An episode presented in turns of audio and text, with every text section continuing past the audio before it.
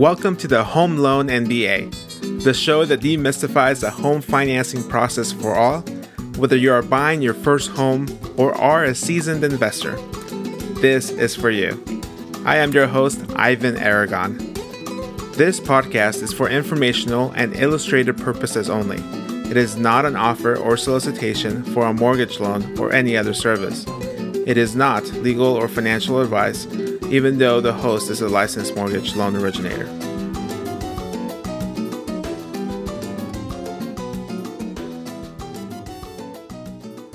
Welcome to the Home Loan MBA, where we demystify the home buying process. I'm your host, Ivan Aragon, and today I'm super excited to speak about first-time home buying process and some of the things that we overlook. And to do so today, we have one of my uh, favorite uh, real estate professionals in Arizona, uh, Ralph Watkins, who's a broker owner of Watkins Real Estate.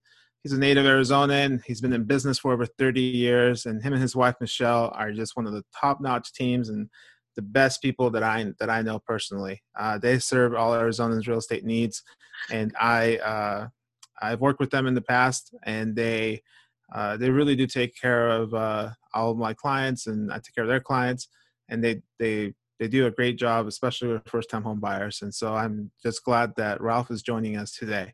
So Ralph, welcome to the show. Thank you, Ivan. I appreciate it. Glad to be on your show today.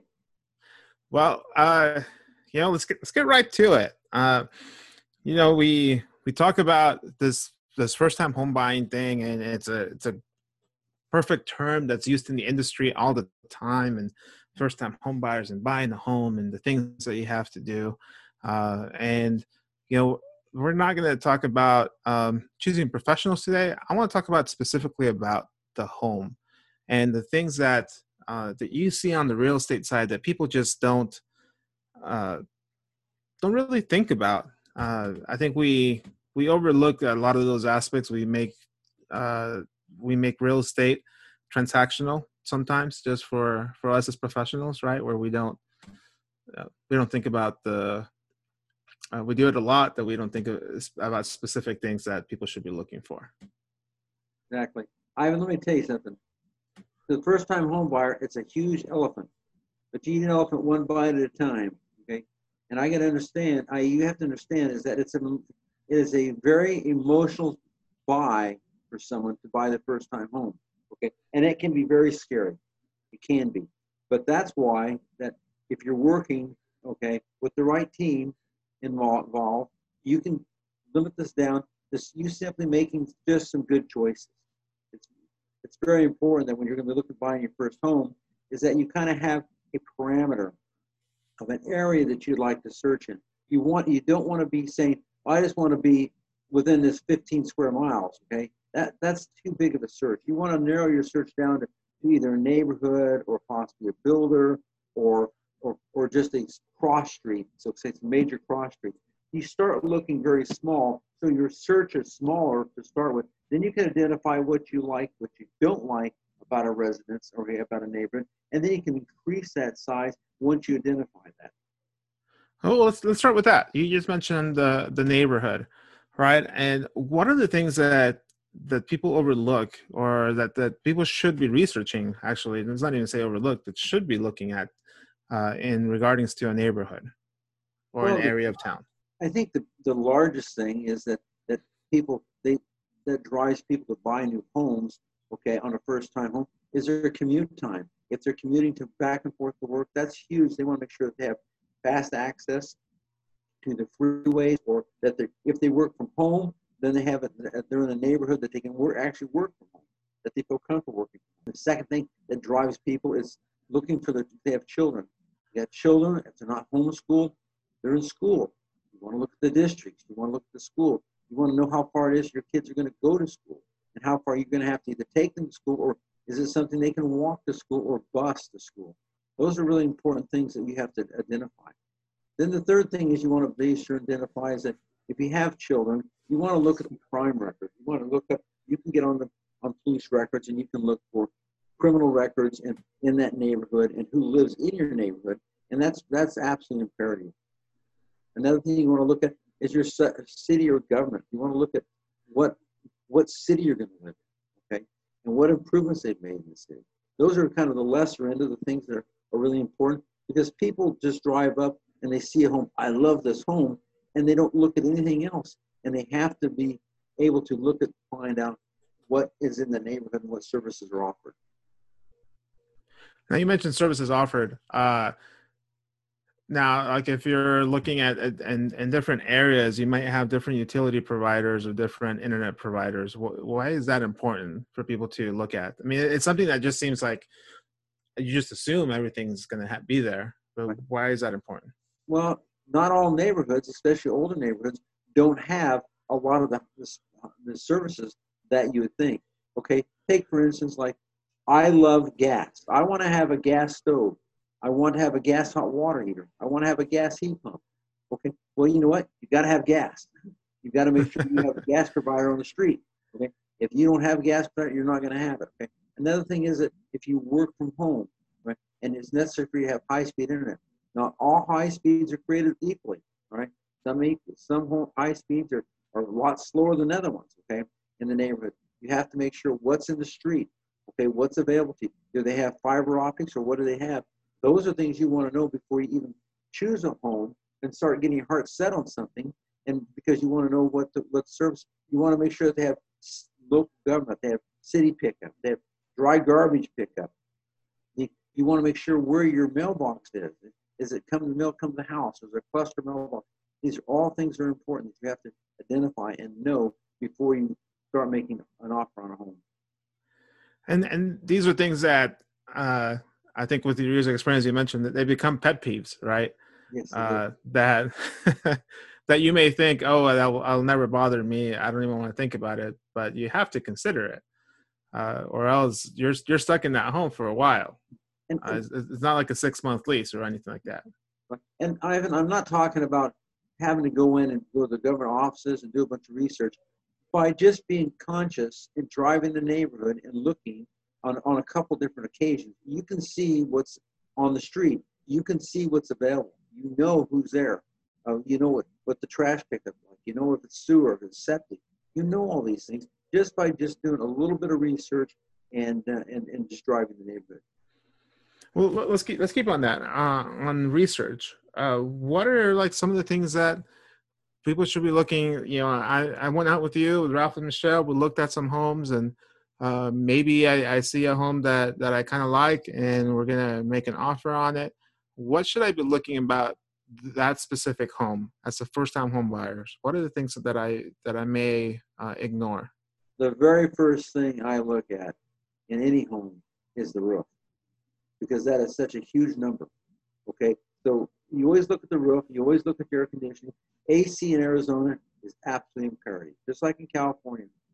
So we have to look at the age of those units, and we can't really identify what the age of the units are without getting on the roof and identify. But I guarantee you, we can come pretty close by just looking at that age, that uh, air conditioning unit, what the age is.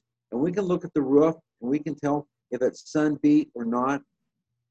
Once you get inside the house, you can see if there's any leaks in the house, because those are things that most first-time homebuyers do not have the financial capability to be able to recover from. If they buy the home, they can't go back in and try and put twenty thousand dollars in the roof the next year. That's not that's not in their budget, and that's why, as I as a professional, I always look at those things ahead of time, and I direct them and say, you know what, this house has got an older roof. You're going to be replacing it in five years. Are you going to be in a financial situation to be able to come up with twenty-five thousand dollars to do it? And those are the things I ask them, and those are the things I look for. The next big ticket item in the house is has got to be the kitchens and the bathrooms. Right? If the kitchens and bathrooms are out, out outdated, okay, and their original original uh, equipment. You have to be able to identify that. And once you identify that, once you know that, well, then you can tell them, hey, you're going to have to, at some point in time, redo this. Okay, are you going to be financially in this situation to be able to do this? And and you bring it to their attention, not to kill the sale by no means. It's to help help them make a good decision so they financially know what to expect and what they're going to be, what their expenses are going to be in the upcoming future on the town. I mean, so you discussed uh, like the kitchen and the bathrooms. What other things uh, in the inside of the home should people be uh, be looking for? Inside the home, yes, well, they should be looking at the carpets. They should be looking at the tile.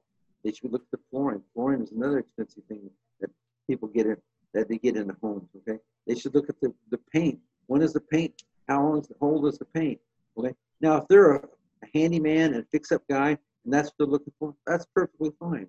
But we sell a lot of homes that people just barely have enough money to get into the home, let alone be able to do any major repairs once they get inside the home. Exactly. Uh, now let's uh, let's talk about the the, the property uh, and the research that people should be uh, should be doing about the property and uh, and things that they should be looking at. Um, what are some of the things that that people should be looking at once they look at that home? What they should look at once they look at the home? Well, Yeah. they, should, they should look at their neighbors. they should look at the street. They should drive that neighborhood and drive that street at night and on weekends. Okay, and they should make sure that that's an acceptable neighborhood for them and their family. Okay, because what you see on a Monday afternoon, 11 o'clock, Monday morning, 11 o'clock, is not what you're going to see at Friday night at 7 o'clock. That's certainly true for a lot of people, right? and and so you have to you have to understand the neighborhood, okay? And that's really important. A lot of people they don't look at that, okay?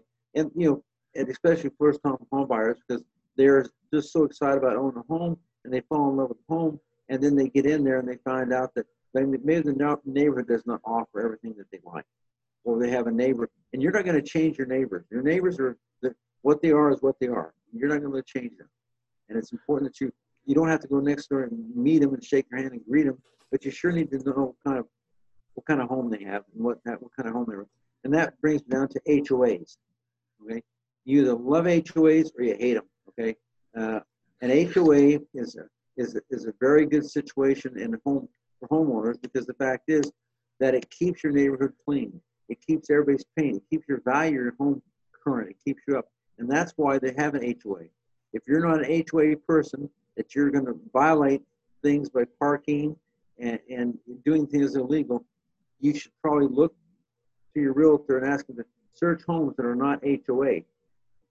That so that you don't have to worry about being by getting citations. Okay, if you're somebody that parks in your garage and moves your garbage out on Thursdays, okay, and clean keeps your yard nice and clean and keeps everything painted, you're an HOA person, and that helps you preserve your protect your value of your home. All your neighbors are going to do the exact same things you do. And speaking, I guess from the from the lender side, one of the things that is often overlooked uh, when you're budgeting for a home is that uh, a lender is going to give you an estimate on on what an HOA may be in the area you're you're looking at, but that is something that varies by neighborhood. And so sometimes these HOAs can be a lot more than the estimate that you thought of, or a lot less, right? Yes. Uh, and that's something that you have to uh, keep looking into. And something And- else, Ivan, that we need to, this may be another podcast for us, but a solar. Okay, solar is something you have to prove, you have to qualify for, just like a loan. So if you see a house that's got solar on it, you may not qualify. So there's three things you have to qualify for, the HOA, the solar, and the residence. And so all those things add up to one number uh, for, for a lender, and they can throw you over the edge where you can't qualify for that home just because it's got solar. And solar is very popular, and I'm advocate of solar, but yet on the same token, sometimes you have to qualify for that if it's not already been prepaid for. And that can be a very dangerous situation. Correct, and that that's something where we have to look at whether it's a loan, whether it's owned by you, whether it's a lease, uh, how long it's left on the lease, and what the terms of that agreement are as well. Uh, some of those terms need to be corrected with uh, to be okay with the lender, right? Because it's a it's a lien on the property or on the personal property there. Uh, could be seen as a lien on the property, even if it's uh, the solar company tells you it's not. Uh, so we talked about all these things, and it just seems like people have to do all this research. Uh, but there's one thing that I, um, in, in most states, uh, in most uh, real estate associations, there is the, the major contracts have what we call an inspection period, all right? That obviously sometimes people waive, but we never recommend. Can you tell us about what that inspection period is? In Arizona, on the contract, it's 10 days unless it's modified. And we sometimes we do more than 10 days. if there's a, longer inspection period. But that gives you an opportunity to get into the home, bring a licensed contractor or, or an inspect, home inspector come in. He goes through with a fine tooth comb and, and looks at the house, looks at the roof, if they see the plumbing, electrical, windows, and everything. Because there's things that have to qualify, whether FHA, VA, or conventional loan. There's things that the house has to be up to speed on certain things, or it won't qualify for that loan. Now those vary from inspector to inspector. They go from 300 to 500 based on the square footage of the home. And if you have a pool or jacuzzi, those are other added costs that go with it. But those are absolutely essential that during that, that 10 day period. Also during that 10 day period, that is your opportunity to decide you like the home or you don't like the home. That's when you do your, your neighborhood drive-bys. That's when you do your, uh, your, your, personal inspection. They don't really, if it's an occupied home, they kind of limit you how many times you get in the house. But a good time to get in there after the inspection report is, is really a good time to get in there. But that's when you do all your diligence. And hopefully, if your lender's up to speed and everything's approved, then you're going to order your appraisal in that time too. And that's why you, and that's what moves along. Typically, an escrow in Arizona is 30 days, and most lenders can get it accomplished within 30 days. And and that inspection period, I think, is so important because you don't, you're not, you're not trying to make all these decisions and and research on a walkthrough, right? When you're going to see the home for the first time, you're kind of making the bigger decision of this fits in general what we want, and this is if it all checks out, then we'll want this home, right? Yes. Uh, and it gives you that option to maybe drive by a couple nights a week. Uh, you know, like you mentioned, usually it's sometimes a 10 day period. So that gives you at least a weekend to go by there. Uh, and I think like in, in some of the cases that I've seen is street parking. You may go see the house at 11 a.m. on a Monday, like you mentioned, and there's no one on the street. And then you go on Friday night and the, the street is full and there's no street parking and it's uh, it's really crowded.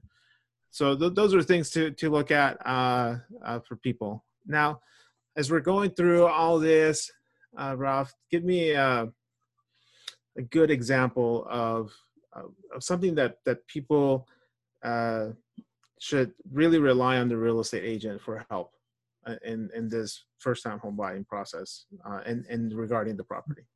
Well, entire thing is to have to have an understanding and have trust in the realtor. Most most realtors know this like the back of their hand. They understand these things, and they're going to cut through the, the tape for you, and they're going to cut through the smoke for you, and allow you to see and bring all these things to your attention. They're going to tell you. So these are things that we're talking about. Are not things you have to necessarily know yourself. Your professional will be able to have those things and tell you those things and give you those responsibilities, so he'll know what to look for. He'll tell you, beautiful house, roof's a little old, you have to replace it. Let's drive this neighborhood night at five o'clock, and that can be done at, at, on your on your due diligence period.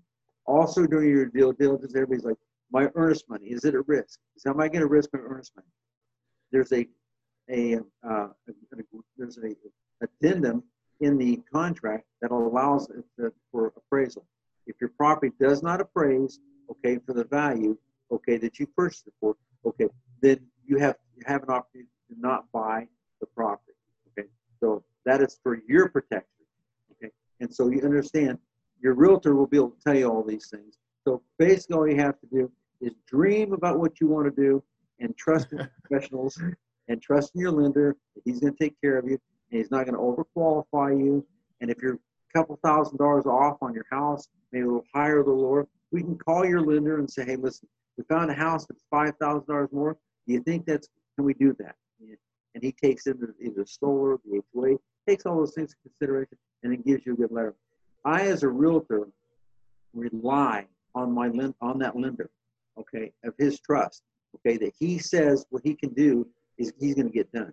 Because if he doesn't get done what he says he's going to do, guess what? He's got some clients that are heartbroken, and there's nothing worse than having a client that it gets their heart set on something, dreams of playing in the backyard, dreams of riding their bikes down the street, okay, and all of a sudden those dreams are shattered. That's what we really try to try to avoid. Yeah, and then having that that professional just just helps you to know that hey, it's going to be the best shot you have, and you're going to get that property, and be able to fulfill those dreams, right, of the first time home buyer. and uh, perhaps as uh, now is the we're talking about a big sellers market, and we're talking about those contingencies that are in the contract. You know, that inspection period, that appraisal. Um, do you recommend uh, first-time homebuyers in, in your practice uh, to waive those? Oh no, that's no, absolutely not. No, those are things. That's the tra- that's we got the training wheels on. You want to keep the training wheels on during that time. That's imperative. You don't want to waive anything on the contract unless that unless your realtor and lender agree that that's probably your best your best advice for you to do it. The, the thing we find in Arizona right now is we see multiple offers of homes. Okay? And if you have a realtor that knows his business, he will build a relationship with that selling realtor, okay, so he can get, find out the information, give you the best shot at getting, okay, that home bought.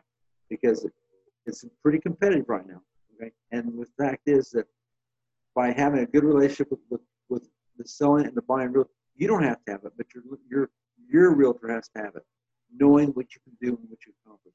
And then follow up with a good lender, that it just shows you, throws you right to the A game. Awesome. Well, on that note, uh, thank you so much, Ralph. Uh, I know we've done business for a long time, and um, I really appreciate it. Uh, and I know that um, if anybody in Arizona is looking uh, to speak to a real estate agent, Ralph would be more than happy to have a conversation with you.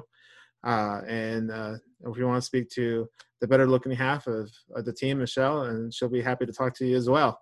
And so, uh, thank you again for being on the show. I know we covered a lot. Uh, and for any of our listeners, feel free to reach out if you have any, any questions or uh, there's anything that um, we maybe have have missed or that you want to discuss about uh, first time home buying and choosing that property, make sure to reach out to us on our Instagram and on our Facebook.